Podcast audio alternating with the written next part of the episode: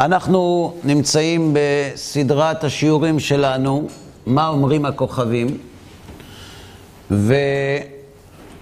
והבאנו דברי הרמב"ם באיגרת לחכמי מונפליה,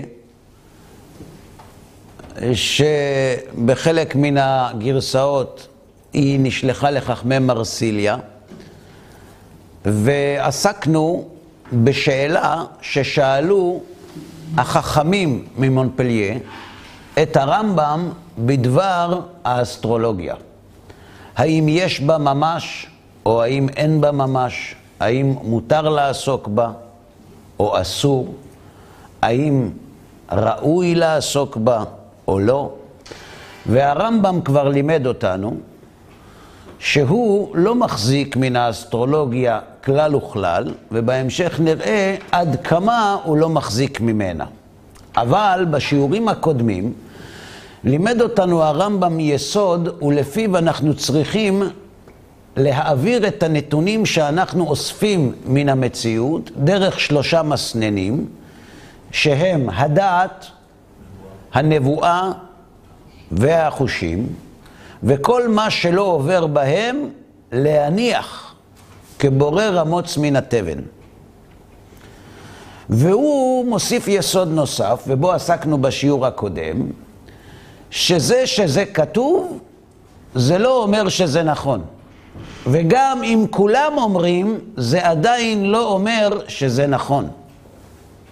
וזה יסוד חשוב מאוד מאוד, אפילו בימינו, שכל אדם שחשקה נפשו לכתוב, יכול לכתוב ואפילו לא להתחייב על מה שהוא כותב. ואם יתעסקו אנשים רבים, טועים אנשים לחשוב באותם ספרים ונשאו ונתנו בהם, מיד יקפוץ דעתו של נמהר לומר שאלו דברי חוכמה. בואו ננסה לנתק את הכמות מן האיכות. הלב של האדם מושפע מכמויות. הוא לא מושפע מאיכויות. לכן המלכויות העתיקות בנו מבנים מפוארים, עוצמתיים, כדי להרתיע את הנתינים שלהם, כדי שהנתינים שלהם יעריצו את העוצמה ואת הכוח של המלכות. כי הלב מתפעל מכמויות. השכל לא מתפעל מכמויות, הוא מתפעל מאיכות. אז מי אומר דין פרוטה כדין מאה? השכל. מה הלב אומר? עזוב אותך, מה זה שני שקל, נו באמת. מה, אתה עושה עניין? מי אומר מה אתה עושה עניין? בעל הכמות, לא בעל האיכות. אבל החכמים והצדיקים, שהם בעלי איכות, הם חביב עליהם ממונם יותר מגופם. למה? לפי שאין פושטים ידיהם בגזל. כלומר, האיכות היא זו שקובעת. לכן כשאנחנו באים לעסוק באסטרולוגיה, צריך לדלג על מכשול מסוים. ומהו המכשול? מכשול הכמות. מה, אתה, מה אתה, יא, כן, הכי קל להגיד שטויות, מה שטויות? תראה איזה אנשים כתבו. הקלדיים כתבו, הכסדים כתבו, הפרסים, ההודים, המצרים, כולם כתבו ואתה, ואתה אומר שטויות? נו באמת. מה, סתם אנשים כותבים? התשובה היא כן ולא. לא כל מה שאנשים כותבים זה סתם, אבל הרבה פעמים סתם אנשים כותבים. כן? וכי לשקר עשה עת סופרים, ובחינם נשאו ונתנו אלו באלה הדברים. וכאן הוא מאשים האשמה חמורה מאוד. וזוהי מי? מי זה זוהי? על מי הוא מדבר? על האסטרולוגיה. כן, על האסטרולוגיה שאיבדה מלכותנו והחריבה בית מקדשנו והאריכה גלותנו והגיעתנו עד הלום. חריף מאוד.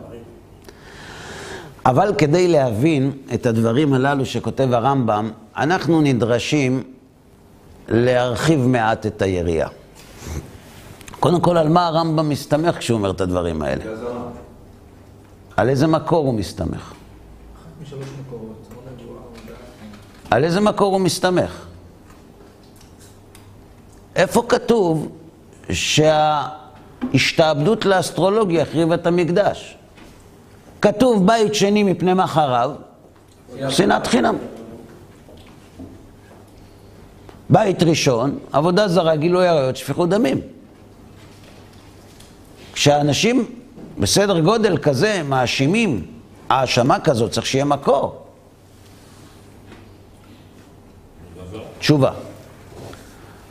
המקורות שלנו על הסיבות לחורבן הבית הם לא מקורות היסטוריים במובן הצר של המילה, אלא מקורות פנימיים ורוחניים שמלמדים על השורש לחורבן בית המקדש. יש הבדל עצום בין עיסוק בהיסטוריה של היסטוריונים לבין עיסוק בהיסטוריה של חכמי ישראל. יש צד שווה ויש לא הרי זה כהרי זה. כולנו יודעים שכשהיסטוריון כותב את ההיסטוריה, הוא כותב את ההיסטוריה על פי הערכים שלו, תפיסת העולם שלו והאישיות שלו. כי הרבה מאוד אירועים מתרחשים ב-60 שנות. וכשמוציאים ספר על 60 שנות, יושב העורך ומחליט איזה אירועים מתוך האירועים של 60 שנות יהיו בספר 60 שנות. ולמה ייכנס אירוע זה ולא אירוע אחר? כאן נכנס לתמונה ההיסטוריון עצמו, האישיות שלו, סדרי העדיפויות שלו. למשל, אם עורך חרדי היה עורך את 60 שנות,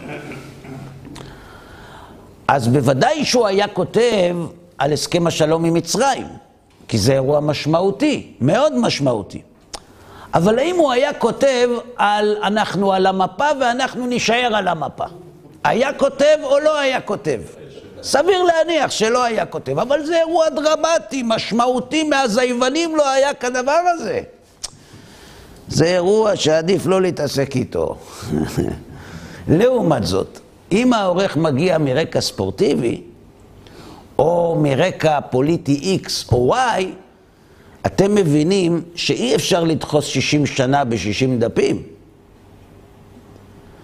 ההיסטוריון מספר על ההיסטוריה מהזווית שלו, שלדעתו אלה האירועים המכוננים. חז"ל עושים את אותו דבר. אבל לא הרי זה כהרי זה. כותב מהר"ל מפראג, כי לא באו חכמים לדבר מן הסיבה הטבעית. כי קטון ופחות הסיבה הטבעית.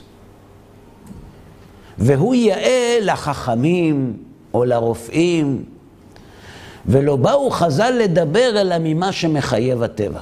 על מה אומר את זה מהר"ל? חז"ל שואלים, למה נראית קשת? והם עונים, בגלל הברית, נכון? שהקדוש ברוך הוא קרא. באו בתקופת מהר"ל אנשים ואמרו, איזה דברים אלה? בגלל הבטחה. זה עניין שאתה יודע, המים והזה, אז יש קשת, על מה אתה מדבר? אומר מהר"ל, לא הבנת. חז"ל יודעים איך נהיית הקשת בענן. זה לא מה שמעניין אותם. מה שמעניין את חז"ל זה למה דווקא עכשיו נסתדר הטבע שתבוא הקשת בענן. תשובה, כדי ללמד אותך על מצבו הרוחני של הדור. כי לא באו חכמים לדבר מן הסיבה הטבעית, כי קטון ופחות הסיבה הטבעית, והוא יאה לחכמים או לרופאים. החכמים במה עוסקים? בטבע. ולטבע יש סיבה, ובזה עוסקים חז"ל. אבל למה לרופאים? כי הרמב"ן מלמד אותנו מה לירא השם בבית הרופא. אם החולי הוא תולדה של חולי רוחני, חז"ל עוסקים בחולי הרוחני ולא בחולי הגשמי. כי הוא יאה לחכמים או לרופאים. מה הסיבה הטבעית? אז במה חז"ל עוסקים? במה שמחייב הטבע, בסיבה הפנימית שבאה לידי ביטוי בסימפטומים הטבעיים של המציאות או של גוף האדם. אותו דבר גם כשחז"ל עוסקים בהיסטוריה. חז"ל ידעו כמה קבוצות של סיקריקים נלחמו זו בזו בתקופת החורבן. חז"ל מתארים בתלמוד את המצב החברתי לפני החורבן. חז"ל מלמדים אותנו שכשרבי יוחנן רצה לצאת מירושלים, אבא סיקרא שהיה בן אחותו, ביקש לדקור את הארון לראות שהוא אכן מת לפני שמוציאים אותו. זאת אומרת, חז"ל לא היו תלושים חס ושלום מהמציאות. אבל חז"ל אומרים, זה בכלל לא קשור אחד לשני. זה לא הסיבה. שנאת חינם. בגלל שנאת חינם נחרב בית המקדש. כי אם יש שנאת חינם, עם ישראל מחמיץ את ייעודו. וכשעם ישראל מחמיץ את ייעודו, הוא לא זקוק למקדש, וכשהוא לא זקוק למקדש, הוא לא זקוק לארץ ישראל, ואז הוא גולה ממנה. רגע, ומה עם הקרבות? זה בכלל לא מעניין אותנו. זה בכלל לא מעניין אותנו. עכשיו השאלה היא, זה לא מעניין אותנו, אז לא צריך לעשות קרבות? או שזה לא מעניין אותנו כשאנחנו באים לנתח את הסיבות למציאות. לשם כך אנחנו צריכים לנדוד למקום אחר.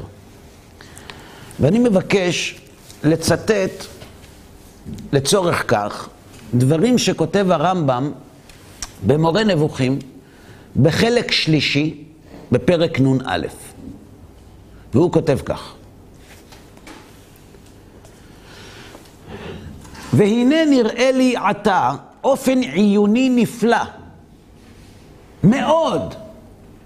תגידו לי, אם הרמב"ם מתרגש, מותר לנו להתרגש? קשה למצוא את הרמב"ם מתרגש. נראה לי עתה אופן עיוני נפלא מאוד, שבו מתפרקים ספקות ויתגלו בו סודות אלוהיים. והוא כבר ביארנו בפרקי ההשגחה, בפרק י"ז וי"ח במורה בחלק ג', כי לפי ערך דעת כל בעל דעה תהיה ההשגחה בו. דהיינו, שהשגחת השם על האדם תלויה, מינון ההשגחה תלוי במה? לפי ערך דעת כל בעל דעה. והנה, האדם השלם בהשגתו, אשר לא תחדל דעתו מהשם תמיד, כמו שכותב רמח"ל במסילת ישרים,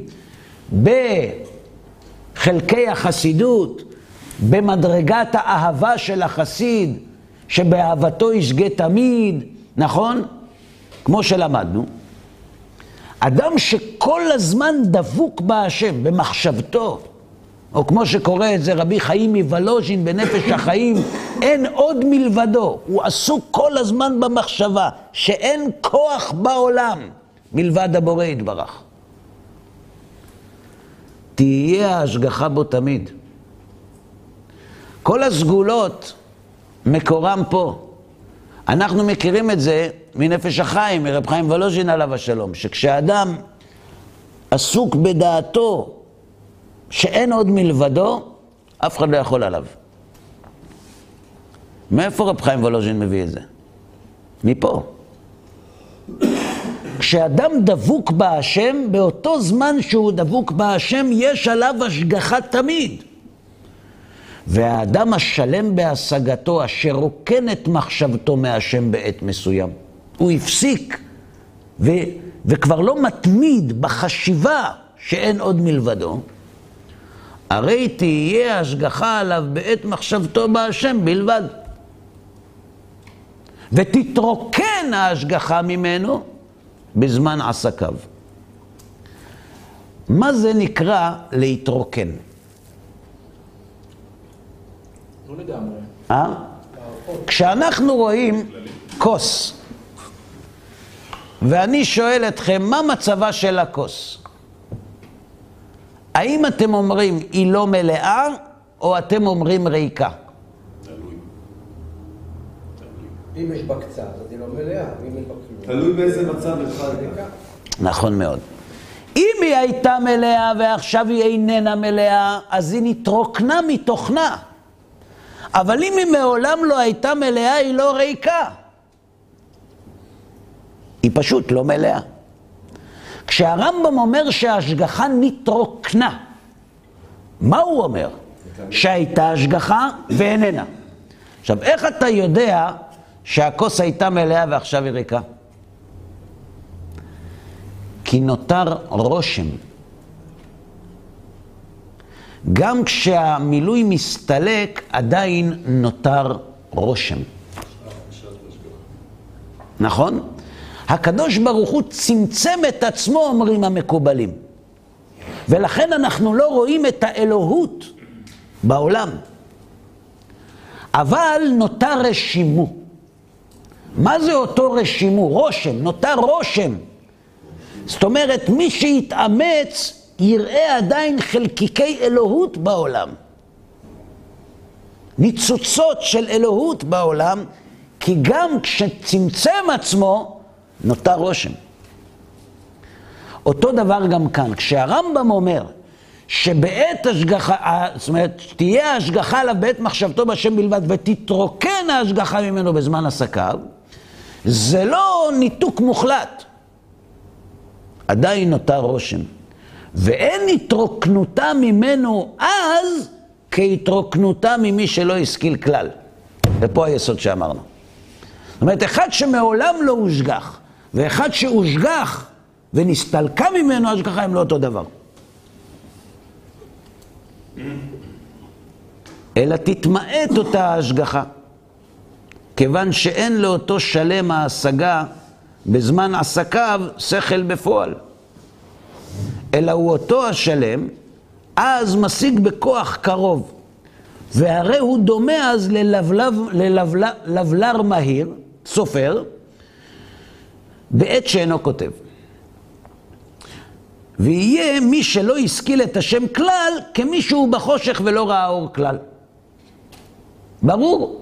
זאת אומרת, פסנתרן שלא מנגן, ויושב לידו אחד שחוץ מלהרביץ עם הידיים לא יודע לעשות כלום, הם נראים אותו דבר. אבל הם לא אותו דבר.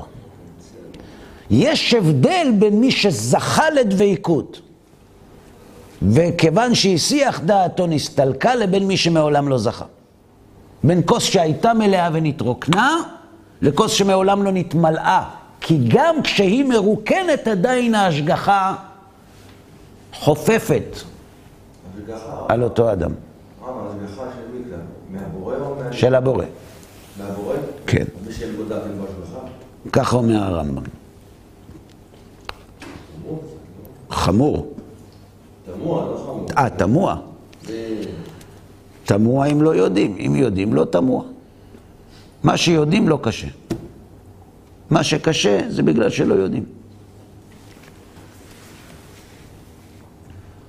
ואשר השיג והוא הולך בכל ישותו כפי מושכלו, כמי שהוא באור השמש הבהיר. בסדר?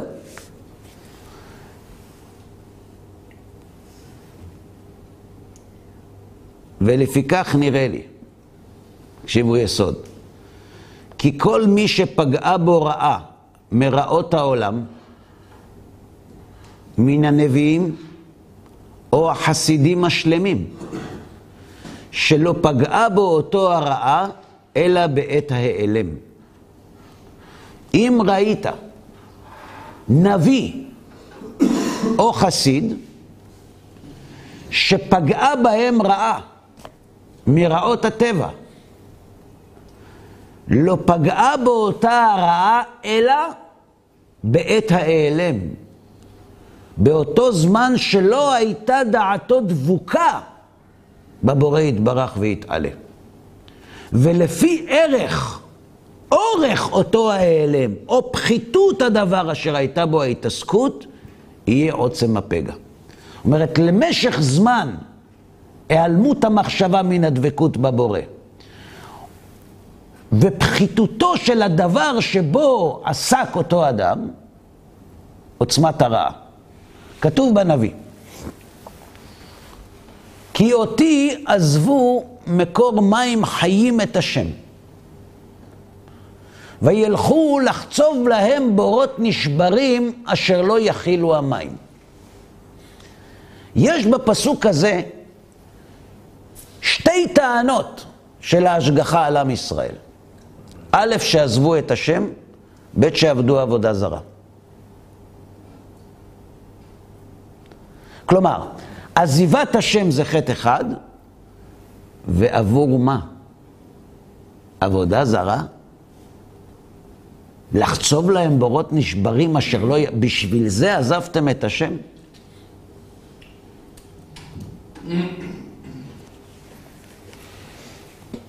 מספרים שהיה פעם אחד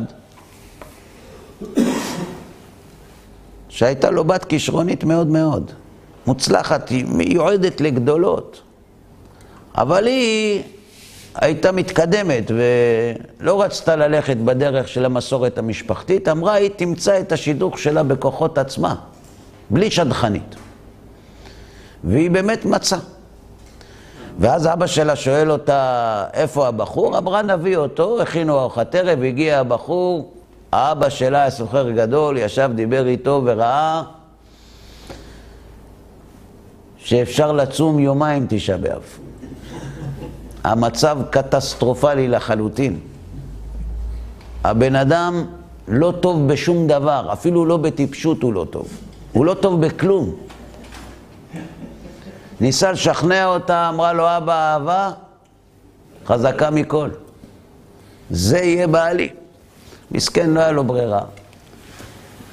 בסדר, התחתנו. אחרי שהתחתנו, ישב חצי שנה בבית, לא עשה כלום, למה חביב לא רצה לבזבז את הכסף. ייתן לו כסף לעשות עסקים, יפסיד הכל, אבל אחרי חצי שנה הבין שיש דברים יותר גרועים מכסף, וזה לראות אותו. אז הוא אמר לו, תשמע, בוא קח מאה אלף, לך תעשה עסקים. הוא אומר לו, איך עושים עסקים? הוא אומר לו, מה איך עושים עסקים? איך עושים עסקים? תלך, תחפש משהו שהיום הוא זול, מחר הוא יקר. תקנה כשזול, תמכור כשיקר. הלך. הלך.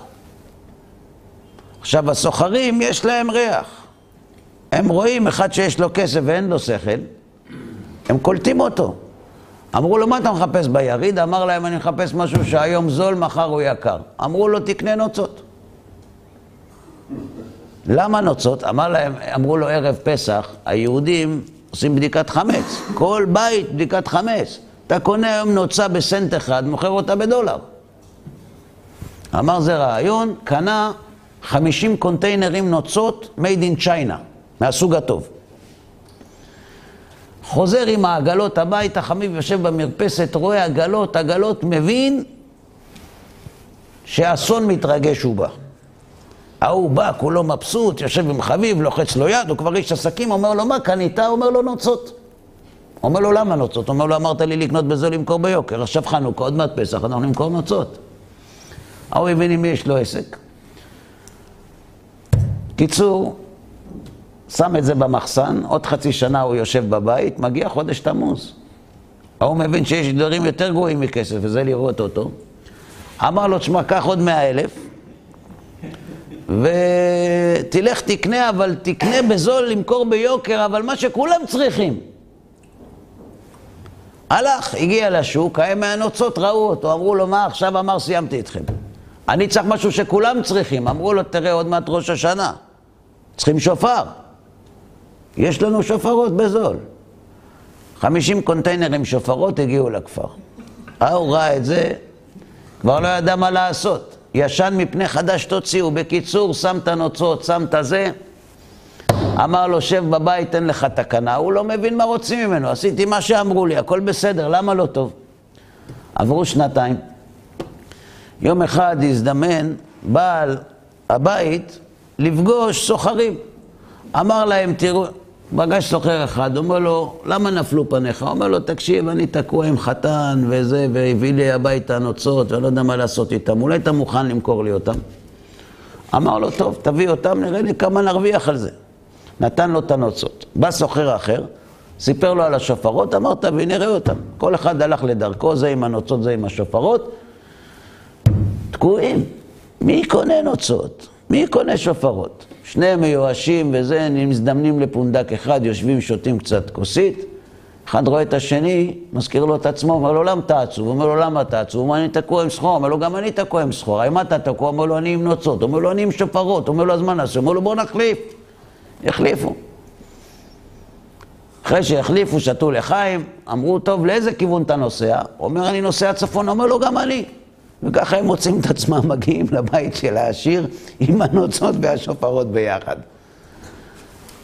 החתן, העגל, הוא מסתכל, רואה את השופרות והנוצות שלו חוזרים, מסתכל לראות מה יעשה בעל הבית, מדבר איתם, נותן לזה חמישים, נותן לזה חמישים אלף, אומר להם שלום. נפגע. בא לחמי ואומר לו, תקשיב, אתה צחקת עליי שהבאת לך שופרות והבאתי לך נוצות, אז למה אתה משלם להם שהם מחזירים לך את מה שנתת להם? אמר לו, כי אותי עזבו מקור מים חיים את השם, וילכו לחצוב להם בורות נשברים אשר לא יכילו המים. להם נתתי נוצות, הביאו לי שופרות. נתתי שופרות, הביאו נוצות, אבל לך הבאתי כסף. מה הבאת לי? כסף נתתי לך, לא נוצות. מה הבאת? כי אותי עזבו מקור מים חיים את השם. מזומן. מקור מים חיים את השם. מה הבאת? עבודת אלילים? לחצוב להם בורות נשברים אשר לא יכילו המים? כלומר, למשך הזמן של ההתנתקות מן הדבקות בהשם, אבל לא פחות חשוב, לדבר שאיתו אתה מחליף את הדבקות בהשם. ככל שהוא פחות יותר, הרעה שפוקדת אותו באותו זמן יכולה להיות גדולה יותר. כי מה אתה מחליף במה? למשל, אדם זקוק, אין לו ברירה, הוא צריך להתפרנס. אז הוא עוזב את דבקותו בהשם והולך להתפרנס. מה אפשר לעשות? ההכרח לא יגונה. אבל אם במקום להיות דבוק בהשם הוא קורא קומיקס,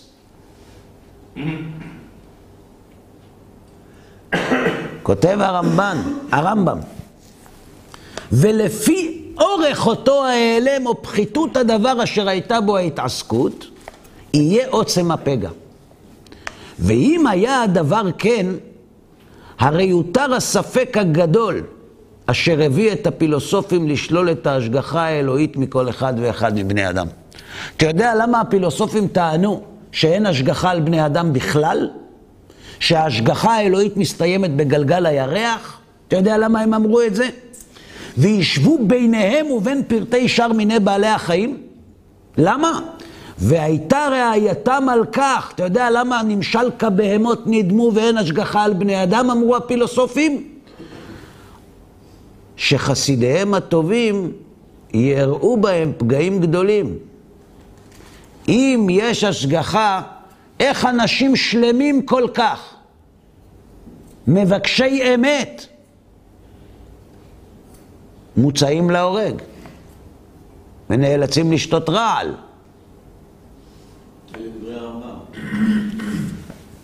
ונתברר הסוד בכך, אפילו כפי הכרע השקפותיהם. אם הם היו יודעים את מה שאני אומר כאן עכשיו, אפילו לשיטתם הם היו מכירים בהשגחה. ותהיה השגחת השם מתעלה תמידית במי שהושג לו אותו השפע העומד לרשות כל מי שישתדל להשיגו.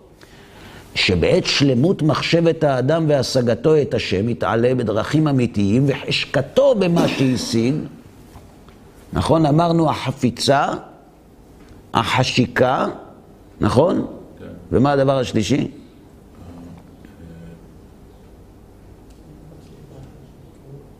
אה?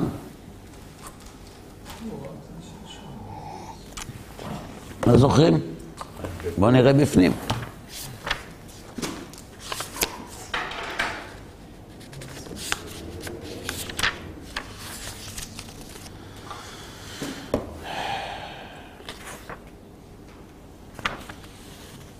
בדביקה, בחשיקה ובחפיצה. כשאדם נמצא במצב כזה, בהשגת השם יתברך, לא ייתכן אז כלל, תקשיבו טוב, לא ייתכן אז כלל שיפגע אותו אדם, שיפגע באותו אדם מין ממיני הרעות. לפי שהוא עם השם והשם עמו. אבל בעת פנותו ממנו יתעלה, אשר אז הוא מוסתר מהשם, לא השם מוסתר ממנו, הוא מוסתר מהשם, הרי השם מוסתר ממנו. בזמן שהאדם מסלק ממחשבתו את הבורא, הבורא לא במחשבתו. ואז הוא מזומן לכל רע שיארע, שיפגע בו. כי עניין הגורם ההשגחה וההצלה מים המאורעות הוא אותו השפע השכלי, כלומר אותו הקשר שיש לאדם עם הבורא, האין עוד מלבדו. וזה נתברר לי גם מדעת התורה. עד כאן ברור? כן, מה רצית לשאול? אה, איך זה מסתדר לדברי הרמב"ם אה, בעצם נניח אדם שיש לו ניסיון משמיים, הוא אמור להיות עני בשלב מסוים. לאבד את רכושו כדי לעמוד בניסיון, לא יודע, תיקון. אז לכאורה, אם הוא יהיה כל הזמן דבוק, הוא לא- לא יתממש הניסיון האלוקי. לא הבנתי את שאלתך. אם אדם נגזר עליו לעמוד בניסיון קשה בחיים, שיקחו ממנו את אושרו, לצורך העניין, בסדר? על פי שיטת הרמב"ם, אם אני מבין, למה לוקחים ממנו את עושרו לפי הרמב"ם? אז זה דבר רע. אה? זה דבר רע. למה לוקחים ממנו את עושרו? נניח שזה הניסיון שלו פה בעולם. למה? בשם כך הוא בא בגלגול הקודם, לא יודע. הרמב"ם לא מדבר על גלגולים. אוקיי, אתה זה- לא יכול לערב שמחה בשמחה. לפי הרמב"ם אין מיתה בלא חטא ואין ייסורים בלא עוון, נקודה. ואם הוא העני, זה מחמת החטא. שאלה גם הרב. כן. הדברים של הרמב"ם, במבחן התוצאה, נגיד אה, כמו עשרת הרוגי מלכות, כמו מצבים בשואה, שאנשים גם בזמן שהם למדו תורה, נגיד אפילו רבי עקיבא, על זה שהוא לימד תורה, על זה בעצם הוציאו אותו להורג.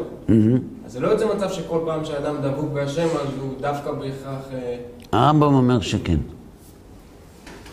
הנה נתבהר לך, כי סיבת היות כל אחד מבני אדם מופקר למקרים, ויהיה מסור לאכול כמו הבהמות, הוא היותו מוסתר מהשם. אבל אם היה אלוהיו בקרבו, לא ייגע בו רק כלל. אמר יתעלה אל תירא כי איתך אני, אל תשתא כי אני אלוהיך. ואמר כי תעבור במים איתך אני, ונהרות לא ישטפוך.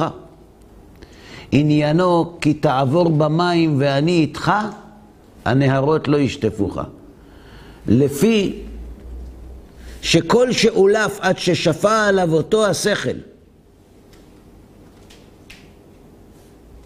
נצמדת לו ההשגחה, ונמנעים ממנו כל הרעות. השם אמר, אמר השם לי, לא יירא מה יעשה לי אדם. ואמר, עסקנה עמו ושלם, וכולי. ואמר, כי הוא יצילך מפח יכוש ומדבר רבות בעברתו תסכלך, ותחת כנפיו תכסה צינה וסוחרה עמיתו, לא תירא מפחד לילה, וכולי. לפי הרמב"ם, כשאדם דבוק בהשם, אף אחד לא יכול לפגוע בו. עד כאן זה ברור? נעבור לדברי הרמב"ן. הרמב"ן כותב על הפסוק בספר איוב, אין לו יגרע מצדיק עיניו, כותב הרמב"ן. הרמב"ן, בשונה מהרמב"ם, היה מקובל, נכון? כותב הרמב"ן, זה הכתוב מפרש עניין גדול בעניין ההשגחה. הפסוק אין לו יגרע מצדיק עיניו, הוא בא ללמד אותנו עניין גדול בסוגיית ההשגחה. מה זה הן לא יגרע מצדיק עיניו? מה התרגום? השגחה. שהקדוש ברוך הוא לא מזיז את עיניו מהצדיק. כל הזמן מתבונן בו כביכול.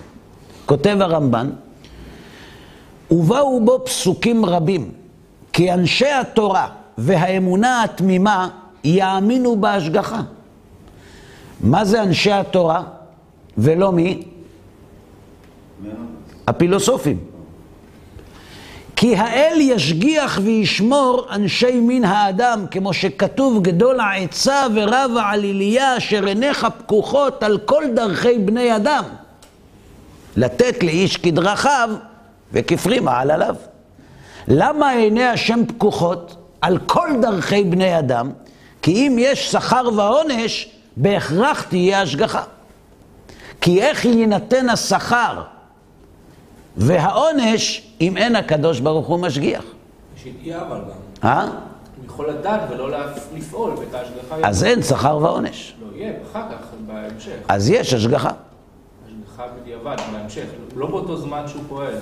אי אפשר לתת שכר ועונש אם האדם מוכרח במעשיו. ואם האדם לא מוכרח במעשיו, אז מעשיו מזכים אותו בשכר או בעונש, גם בעולם הזה וגם בעולם הבא, שנאמר ונתתי גשמכם בעיתם. איך ייתן הקדוש ברוך הוא גשם אם הוא לא יודע מה עושים בני אדם? תשובה, הוא יודע. ובעקבות הידיעה הזאת, הוא עושה משהו או לא עושה? עושה. עושה, אז זה משגיח. השגחה גשם זה כללי, זה. והשבתי חיה רעה מן הארץ, ושכבתם ואין מחריד, וחרב לא תעבור בארצכם. כל המחלה אשר שמתי במצרים לא אשים עליך, כי אני השם רופאיך. יש הרבה הבטחות. כותב הרמב"ן,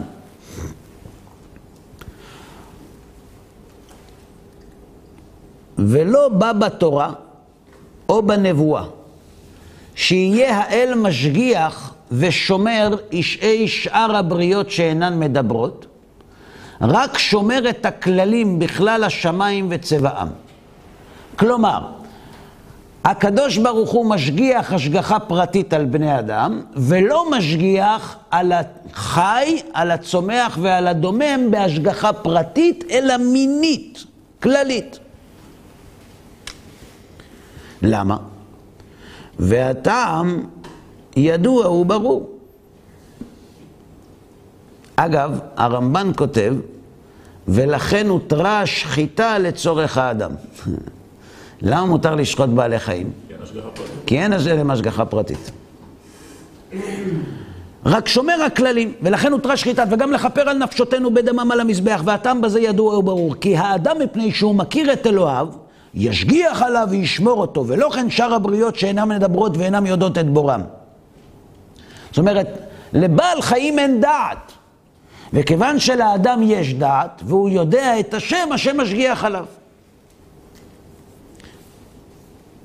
ומן הטעם הזה ישמור את הצדיקים. כי כאשר ליבם ועיניהם תמיד עמו, כן עיני השם עליהם מראשית השנה ועד אחרית השנה, עד כי החסיד הגמור הדבק באלוהיו תמיד ולא ייפרד, הידבק במחשבתו בו בעניין מענייני העולם, יהיה נשמר תמיד. מכל מקרי הזמן, אפילו האהובים בטבע, וישתמר מהם בנס, יעשה לו תמיד, כאילו יחשב מכת העליונים. אינם מבני ההוויה וההפסד למקרה העיתים. וכפי קרבתו להידבק באלוהיו, ישתמר שמירה מעולה. והרחוק מן האל במחשבתו ובמעשיו, ואפילו לא יתחייב מיתאה בחטאו אשר חטא. יהיה משולח ונעזב למקרים, ואפשר שימות. ובאו בזה פסוקים רבים. רגלי חסידיו ישמעו, רשעים בחושך ידמו. למה? כי הקרובים אליו בתכלית השמירה והרחוקים ממנו מזומנים למקרים ואין להם מציל מן הנזק. כמו ההולך בחושך, אשר נפילתו קרובה אם לא ישתמר וילך לאט. עד כאן בסדר? ואם אתם חושבים שזו דעת הרמב"ן בלבד, אז הוא מסכם.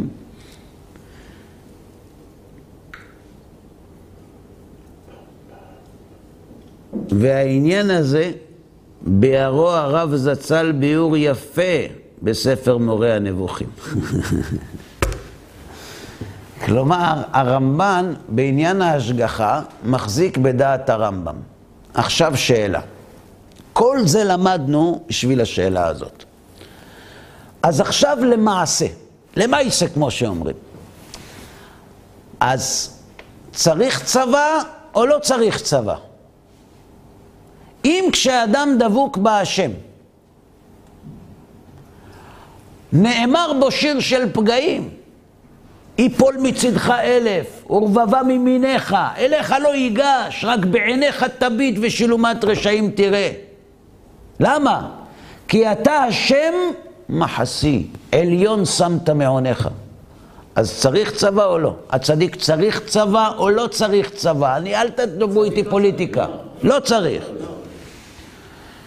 ומישהו לא דבוק בהשם. כן, צריך. גם לא יעזור לו. למה לא יעזור לו? כי בכל מקרה אין לו השגחה. לא, זה טבע, הרב אמר לפי הטבע. בטבע מי מנצח? אה? זה. מי מנצח בטבע? החזקים. זה חוק הטבע, שהחזק שורד.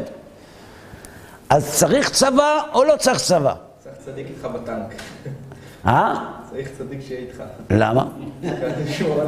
למה? הטיל יכול להיכנס, להסתובב בתוך הטנק, ואת כל מי שלא צדיק להוריד. מה הועילו חכמים בתקנתם? צריך צבא או לא צריך? תלוי למי צדיק לא. צדיק לא צריך. ומי שלא? צריך.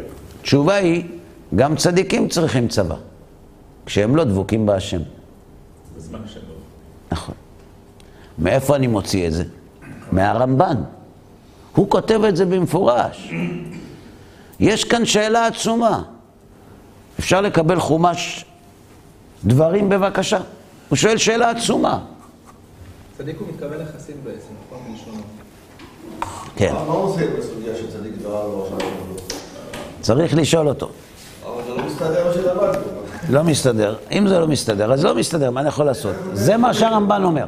אז או שהרמב"ן טועה או שאנחנו טועים. מה אתה מעדיף?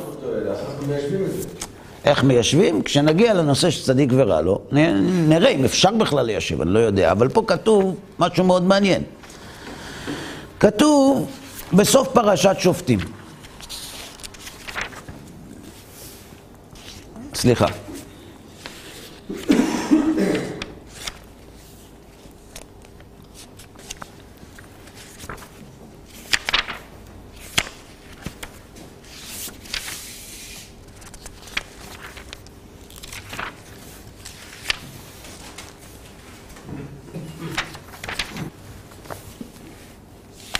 פרשת שופטים, כי תצא למלחמה על אויביך, וראית סוס ורכב, עם רב ממך,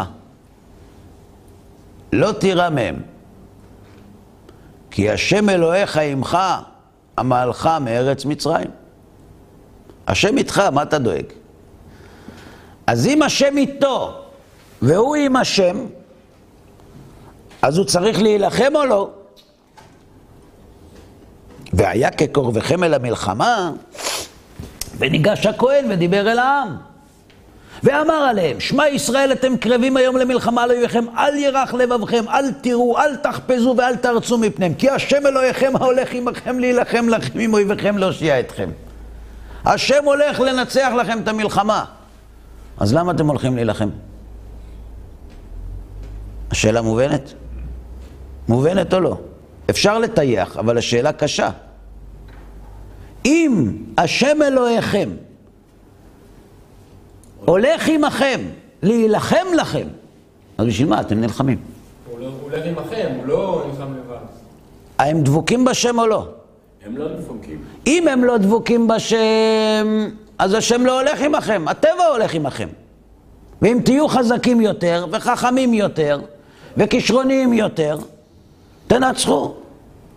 ואם לא, תפסידו. ואם השם כן הולך עמהם והם דבוקים בו, אז כי מלאכיו יצווה לך לשמוך בכל דרכיך. כותב הרמב"ן, כותב הרמב"ן,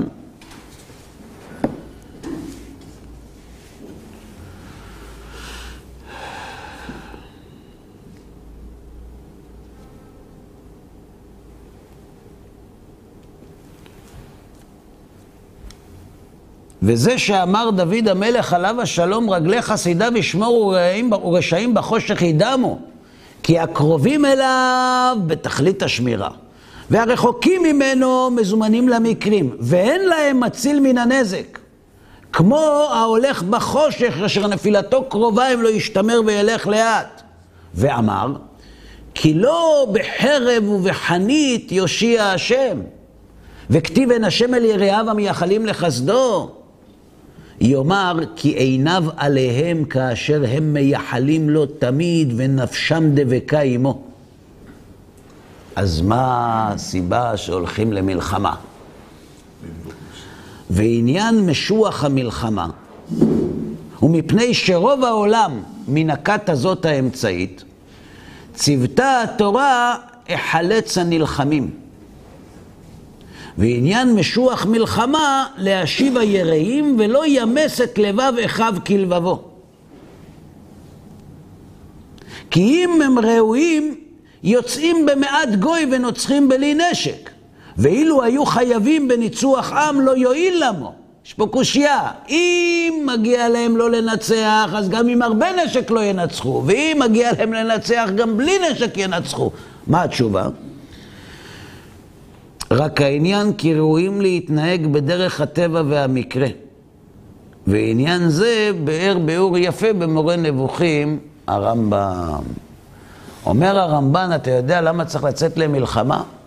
כי רוב העולם לא נמצא במדרגת החסידים. אם היה העולם עולם של חסידים הדבוקים בשם, העולם היה מונהג מעל הטבע.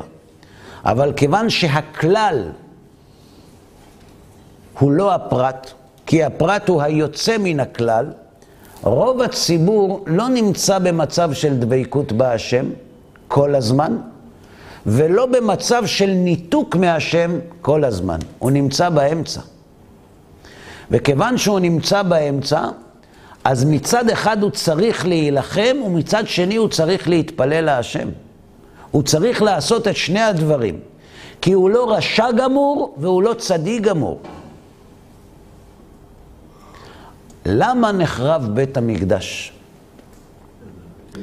בגלל שנאת חינם. אבל השנאת חינם יש לה שורש, והיא חוסר הדבקות בהשם. כותב האבן עזרא, החמדה שהאדם חומד מגיעה מחוסר באמונה. כי מי שמאמין שהקדוש ברוך הוא נותן לו את מה שהוא צריך, לא מקנא ולא חומד את שיש לחברו. ואם יש שנאת חינם זה אומר שיש חיסרון באמונה, ואם יש חיסרון באמונה אין דבקות, ואם אין דבקות צריך להילחם.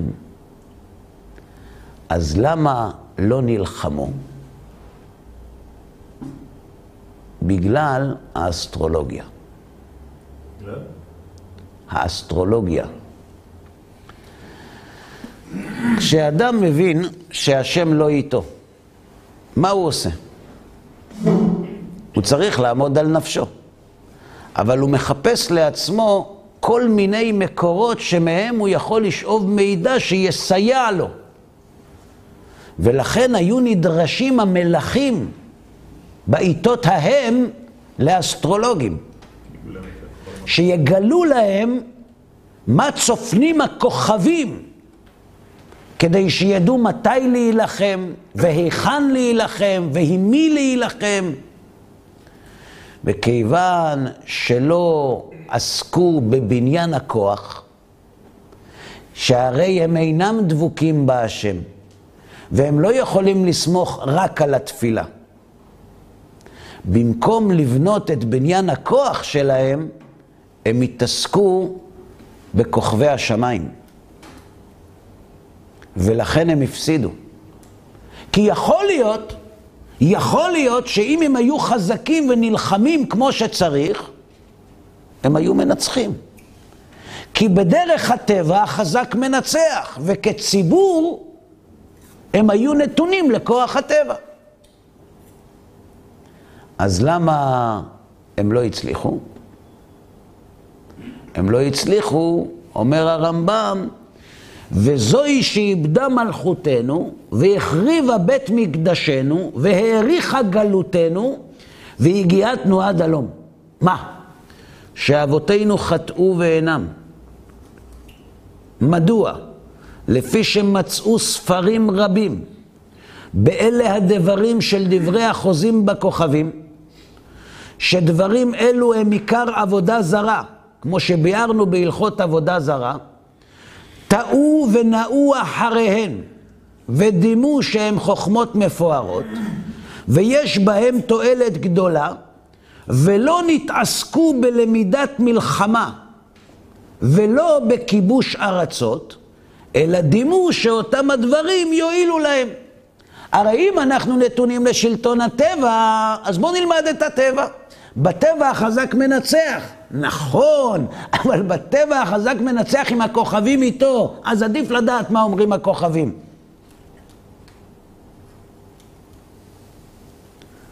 ולפי כך קראו אותם הנביאים שכלים, שכלים ואווילים. ודאי שכלים ואווילים היו. ואחרי התוהו אשר לא יועילו, הלכו.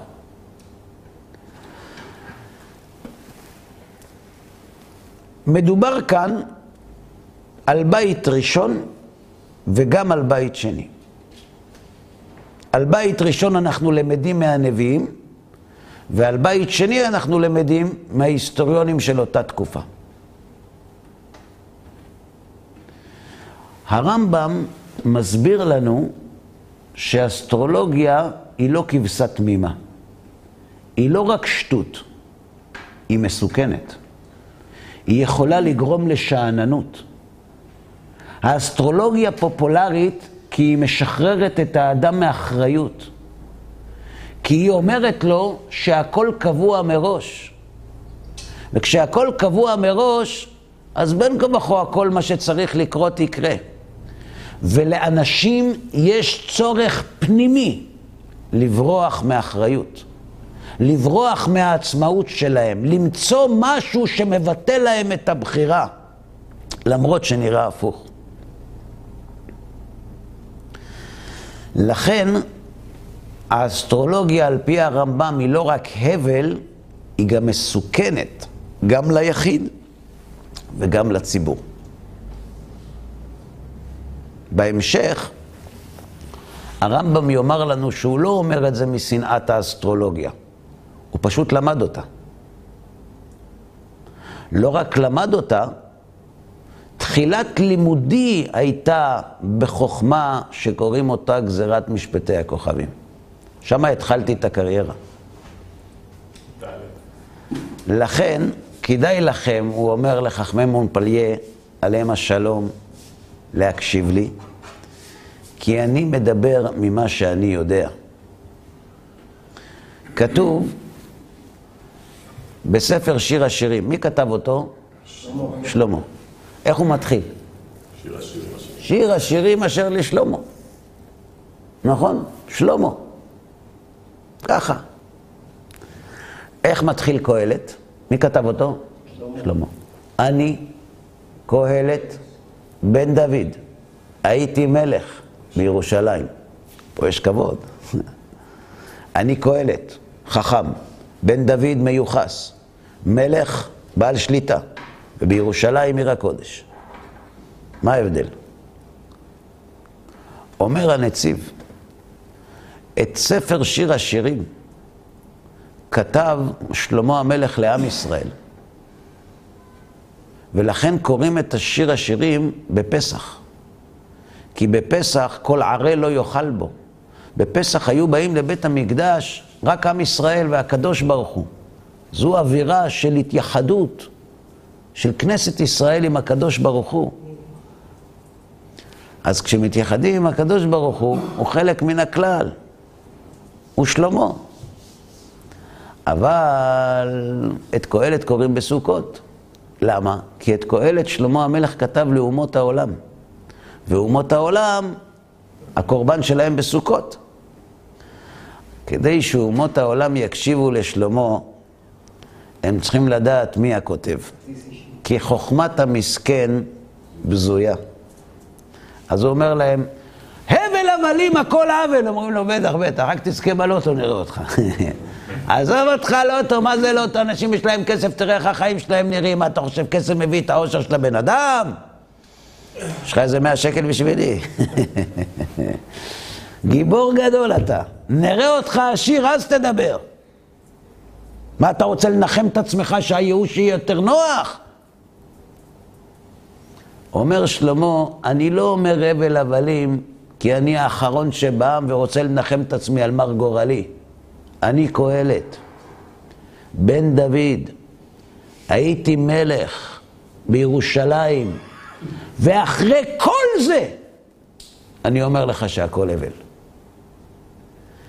אני אומר הרמב"ם לחכמי מונפליה, אני לא סתם אומר לכם שזה הבל. אתם תראו איך הוא מדגיש כמה ואיך ומה הוא למד כדי שיקבלו ממנו עד כאן להיום.